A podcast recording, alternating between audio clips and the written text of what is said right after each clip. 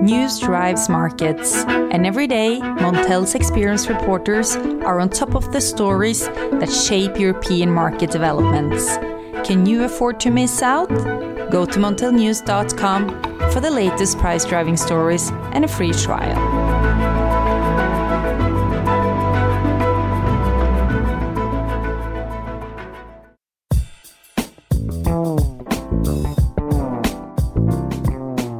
Hello, listeners, and welcome to the Montel Weekly Podcast. Bring you energy matters in an informal setting. My name is Richard Sverrisson, and today's pod is all about renewables and how they could transform Europe's energy systems. The questions I'd like us to address today would be where's the growth? How will new projects be financed in a world short of cash after the coronavirus crisis? With costs plunging for wind and solar and new technologies such as batteries becoming ever more sophisticated and efficient, what will be the consequences of cheap green energy for gas and coal? I'm joined today by Rana Adib, Executive Director of REN21, a renewables think tank. A warm welcome to you, Rana. Thank you very much, Richard. Hello. Hello. I was thinking we could start off. I know you're a sort of you look at things globally, Rana, but we I wanted to to start off by looking at Europe, and uh, one of the big focuses now is on e- the EU green transition, the EU Green Deal. What do you make of this at the moment? The current level of discussions and the ambitions that are on the table.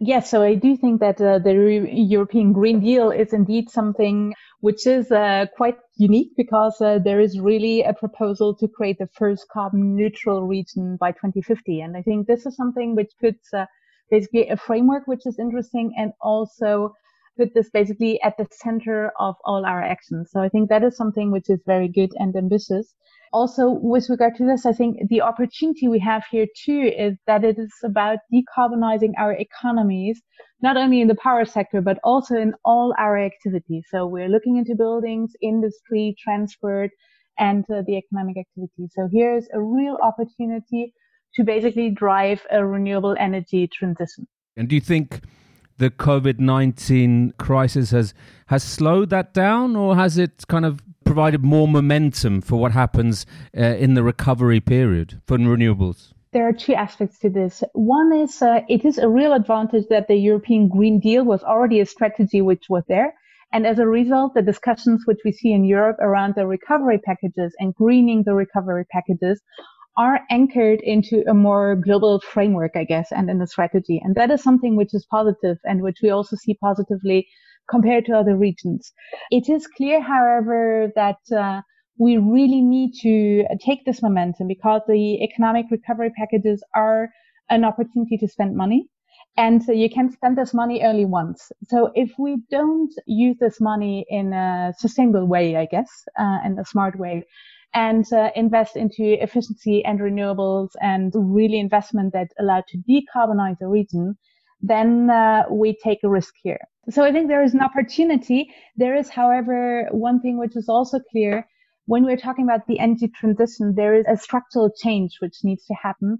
And the economic or the recovery packages will not be enough to drive this because it's not only about money, it's also about creating the right rules to make the transition happen. What kind of rules are you talking about there, Rana? Could you give us some examples?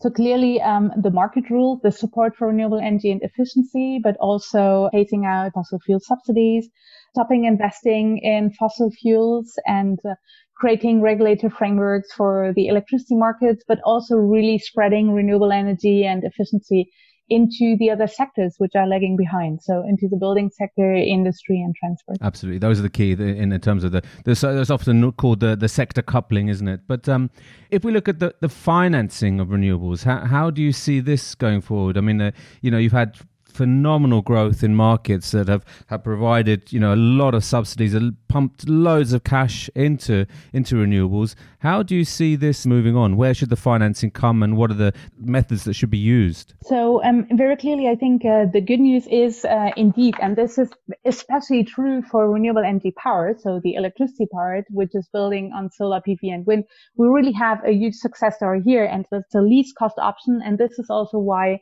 basically investment is going here. And we, for instance, also see that private money is going into that direction.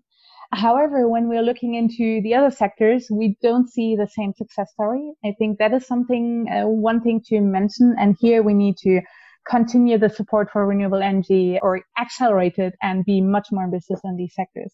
In general, I would say what we see globally is that the investment basically into renewables capacities in power and in fuel has basically only increased slightly from 2018 to 2019. It's of 282 billion US dollars.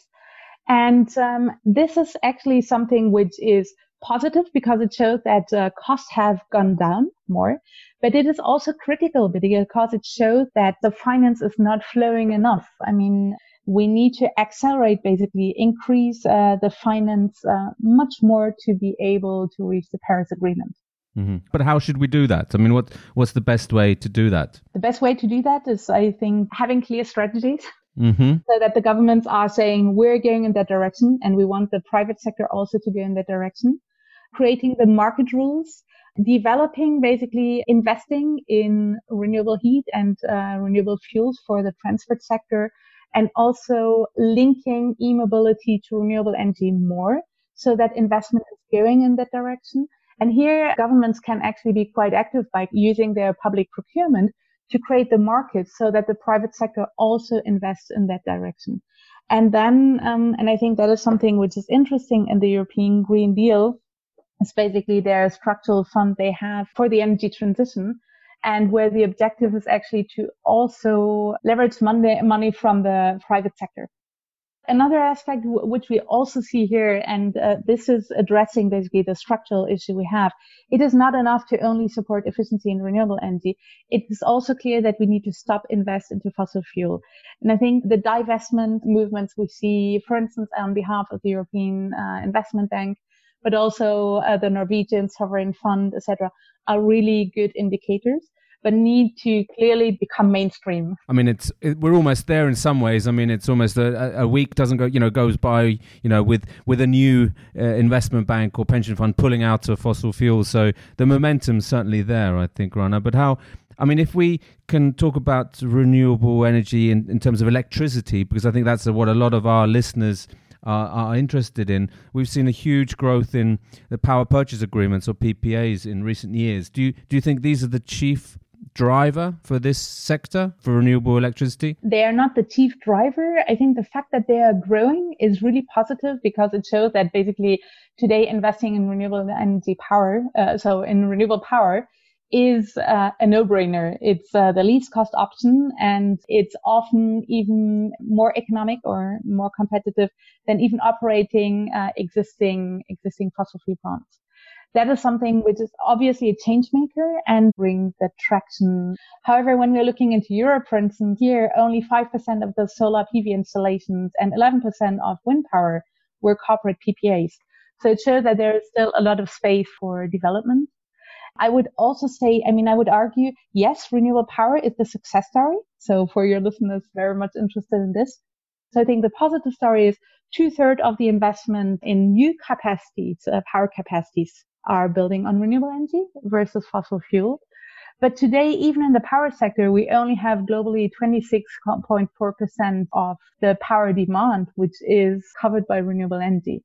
So there is still a lot of space for improvement. And if we're really serious about the Paris Agreement, then it really means stopping to produce electricity with fossil fuels and phasing with that. If we can talk about Europe here um, before we talk a little bit more globally as well, which regions in Europe are sort of booming? I mean, we know you know the UK, uh, Germany, Northern Europe for wind, Spain, Italy for solar. Which what areas are maybe lagging behind a bit, or show the most potential? Maybe is another way of putting that. So uh, showing the more potential, I would really say like when we're talking about uh, 26.4 percent, I think in uh, the electricity sector in Europe we're at more than 30 percent. I think maybe 30 33, 34% of renewable electricity. Obviously, there's potential everywhere still in Europe. I think what is interesting is we see that uh, solar photovoltaic is really a boom which is happening in all European countries and even countries uh, which are lagging behind. And uh, even in Poland, that is the only country in the EU that has actually not uh, not subscribed basically to the European Green Deal. That is something which is interesting. So we see that uh, Spain has become basically for the first time the top installer, Germany, Netherlands, France are driving this. And in the wind sector, however, this is much more concentrated. So there is uh, the UK, Spain, Germany, Sweden, and France. When we're looking into the heating sector, um, that is really something very much driven uh, by Scandinavian countries. And on the um, electric mobility, or when we're looking, for instance, into biomethane and natural gas, uh, France is leading. And that is something which is also an opportunity for developing very much uh, renewable energy in heating, but also in transportation. So um, it is spread. What is very clear is, and, and I think that is also linking very much to the development of the e-mobility or developments of renewable hydrogen. These structural changes and developments of decarbonization only work if in parallel we also build up the renewable power capacities. And that is something which uh, partly is still very much decoupled. So I take the examples of uh, electric vehicles. Austria is worldwide the only country that connects support for purchasing an electric vehicle to the subscription of a renewable power purchase agreement. It's the only country worldwide. And that is something which obviously can become generalized very quickly. And it's not happening. And on the hydrogen part, and I think in Europe we have the hydrogen, uh, clearly the hydrogen strategy here. And I think it is important to invest in this because renewable base hydrogen is an opportunity to decarbonize sectors that are difficult to decarbonize. But in parallel, we're really uh, lacking the ramp up on the renewable power capacity building side. And that is clearly reflected by investment going down also in Europe. Absolutely. And I, would like to sort of stick then with the points you made about hydrogen. I mean, the development there is still very much in its infancy, it's, it's embryonic in a way. When when do, would you expect this to kind of mature as a, as a renewable technology? I, I presume we're talking green, green hydrogen rather than the grey variety. So, uh, to be honest, I think uh, we should only speak about green hydrogen. Of course. Of uh, course. That's the first thing. So, I think, uh, uh, but, but uh, it's important to underline this because uh, you see that in the discussions, it's not always the case. Today, green hydrogen is clearly, okay, technically it's feasible. Economically, we're not there yet. And I think it's really good to invest in this technology because we also see that it takes some time. So if we see today the renewable power being such a success story, I guess it is the result of policies and strategic uh, industrial developments, etc., which took place over 10 years ago and started taking place uh, over 10 years ago and materialized today, basically. So it's very clear that on the hydrogen front, we need to invest as soon as possible in developing these so that we can also have mature technologies, the industry, um, cost uh, reductions, etc., the way we need them so that it's being picked up by markets I think what is really important here is not to forget, because there is a bit of a trend, and especially in Europe, we see this. And I think we need to combine the longer term strategy with short term actions. So for strategic reasons, developing renewable based hydrogen is fundamental. However, we should not forget that there are actually already cost efficient technologies which can be implemented right now. And considering the fact that we have basically 10 years left to fight climate change, we cannot concentrate, uh, we cannot put basically everything on one horse, which is renewable based hydrogen. We need to invest in reducing energy demand now. We need to accelerate basically uh, renewable power developments, but also developing and implementing renewable, uh, thermal renewable energy solutions in the building sector, in the industry sector, and uh, developing uh, sustainable biofuels and biomethane for the transport sector. Absolutely. So, what again? I mean, it's very clear what what you'd like to be done, both in the short term, you know, as well as the long term strategy. But what concrete measures should governments or the Commission put forward at this stage to enable that to happen or to speed it up? So concrete measures, I think first concrete uh, thinking, and we'll talk about this. Uh, so next week we're going to launch the Renewables Global Status Report 2020. And uh, we'll be quite outspoken about basically the systemic change which needs to happen because there is a structural shift which is fundamental. What is very clear is today we cannot rely only on the renewable energy power successes or on the renewable power successes, so electricity, we really need to look into all sectors. And this means that we need to have governance basically to develop the same ambition and even be more ambitious in the building sector, in industry, and in transport. And this is not happening. And this is not happening worldwide uh, in terms of targets and policies. Basically, the increase is flat. We have 161 countries that have a renewable power regulated frameworks compared to 70 in transport and 20 more or less in heating and cooling. So it shows there is a disconnect. The other part is phasing out fossil fuels. We still have, I think it's approximately over 110 countries that are subsidizing fossil fuel. And in sectors like the heating and the transport sector that are highly dependent on fossil fuel, we also need to phase out fossil fuel here. So a fossil fuel ban is something uh, which needs to be considered. And I think obviously this means like accompanying also the sectors that depend very much on fossil fuel and have this as a core business to also make uh, the transition of their own businesses. And I think that is something where we see that, for instance, in the heating sector, skilling and reskilling people, using the procurement, the public procurement possibilities to create market and demands, then have a stronger integration between these different sectors. We still see that the energy supply discussion is often very much uh, disconnected of decarbonization strategies in other use sectors. So on the energy demand side. And I really think this um, the carbon strategy um, on the European side is a real opportunity here. There'll be more detail emerging from that in, in the in the months to come. Where does this put nuclear, Rana? Because obviously that's for some countries that's a key pillar of their decarbonisation uh, policy. But what's your view here at REN twenty one? What do you how do you view nuclear? So basically, uh, nuclear is uh, obviously when we're looking into the CO2 emissions, something which is positive. Uh, the reality is, however, that uh, when we're talking about climate change, we can not only talk about the CO2 emissions, but also the resilience of the energy system to climate change. And we already see that there is a lot of stress actually uh, on some nuclear plants because of the increased uh, temperatures. So last summer, where during the heat waves, some nuclear plants could not continue their operation because they could not cool down sufficiently. So it's very clear that uh, for this reason, um, I think even in the climate context, we need to be, and we're quite outspoken that, that nuclear is not a, not a sustainable and a resilient solution. The other part, obviously, is uh, the question of other social and environmental um, impacts of nuclear. So unresolved question of how to handle the nuclear uh, power waste so there is uh, other risks here that need to be taken into account. And then there is clearly another one, which is an economic answer. Today, renewable power is the least cost option.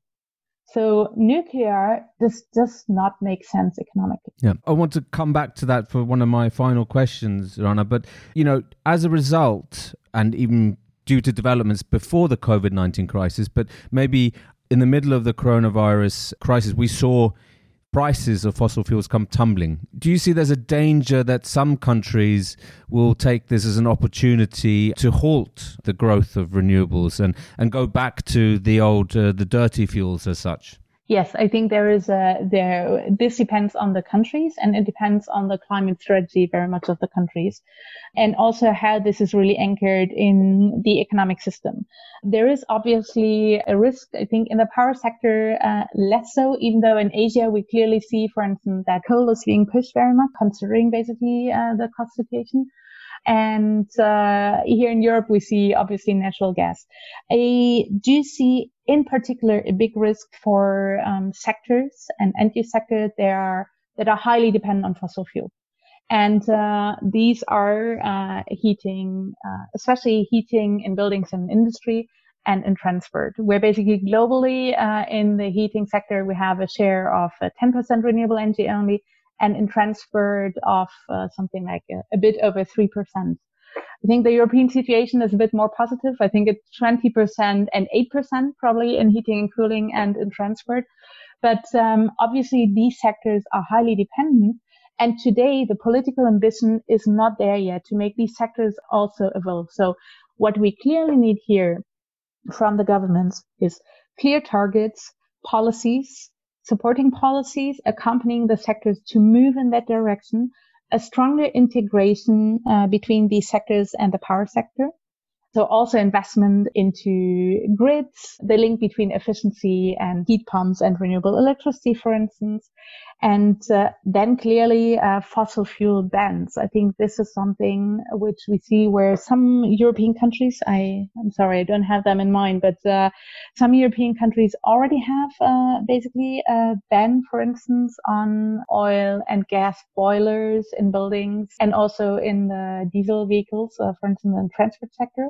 But we need more. Absolutely. So I think the other flip side, of course, is with the you know, if you're building new electricity capacity, you see that the, the cost of gas fired plant or coal fired fired plant versus installing solar or wind. I mean, uh, you know, the renewables is, is much much cheaper. So, is does that also spell in some ways the end for for for, for coal and gas more globally? I'm thinking potentially Asia, Africa, Latin Latin and South America. So I think it's much cheaper, but it's much cheaper because basically the external cost of these fuels, so the impact on health, on air pollution, and also uh, social impacts are not taken into account. And uh, if there is one lesson to learn from COVID is if we don't integrate these, the societies will still need to pay at one point or the other. And uh, this is actually a reason why we, uh, why basically COVID is also leading to such an economic crisis. I do think there is a lot of learning here. If we are smarter and have a preventive investment here, we are not creating a similar possible and basically it's not only possible, but it's a basically secure crisis, which uh, we will need to address as a result of climate change. The true cost of fossil fuel is of 5.2 trillion euros per year. And that is huge. And uh, we just need to keep in mind that unfortunately we're still in a situation where the subsidies uh, don't uh, reflect the real cost. And then the, the market prices do not reflect the societal cost of these technologies. And another problem is clearly if we don't make this shift here, we are also locking out renewable energy. That's the other angle, of course. As a final question, Rana, um, you know, we're seeing lots of policy measures coming from Brussels, which already we already have some idea what's coming, some which we don't. But what's on your wish list? So on my wish list, first one uh, that is basically that we have a climate quota in the EU budget of 25 percent. And um, this is, I think, too low given the scale of challenge we're facing and also given the importance of structural change, which we need to address. The other part is to basically replicate in the heating and the transport sector. And when we're talking about heating, it is in the building and in the industry sector, replicate the success story of renewable energy power. We can learn very much from this. And this means like much more ambitious targets, policy and regulative frameworks, accompanying the industry to move into these sectors and creating the markets. And this requires that we develop clear strategies and plans that are not only general and economically and referring to the energy supply side, but that we also look at the demand side and bring other players to the table. And building on this, a stronger integration between um, the energy sector, so the producing sector, and the supply side. I mentioned uh, the link between e-mobility, electric vehicles is an opportunity to reduce the demand and transport a lot by 60%. But basically the residual third of the energy needs to be produced with renewable power. And this is something where such an integration is not happening sufficiently yet. Rana, thank you very much for joining us today.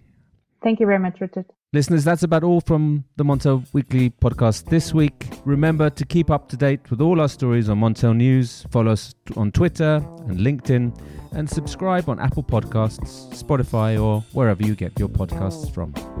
Goodbye.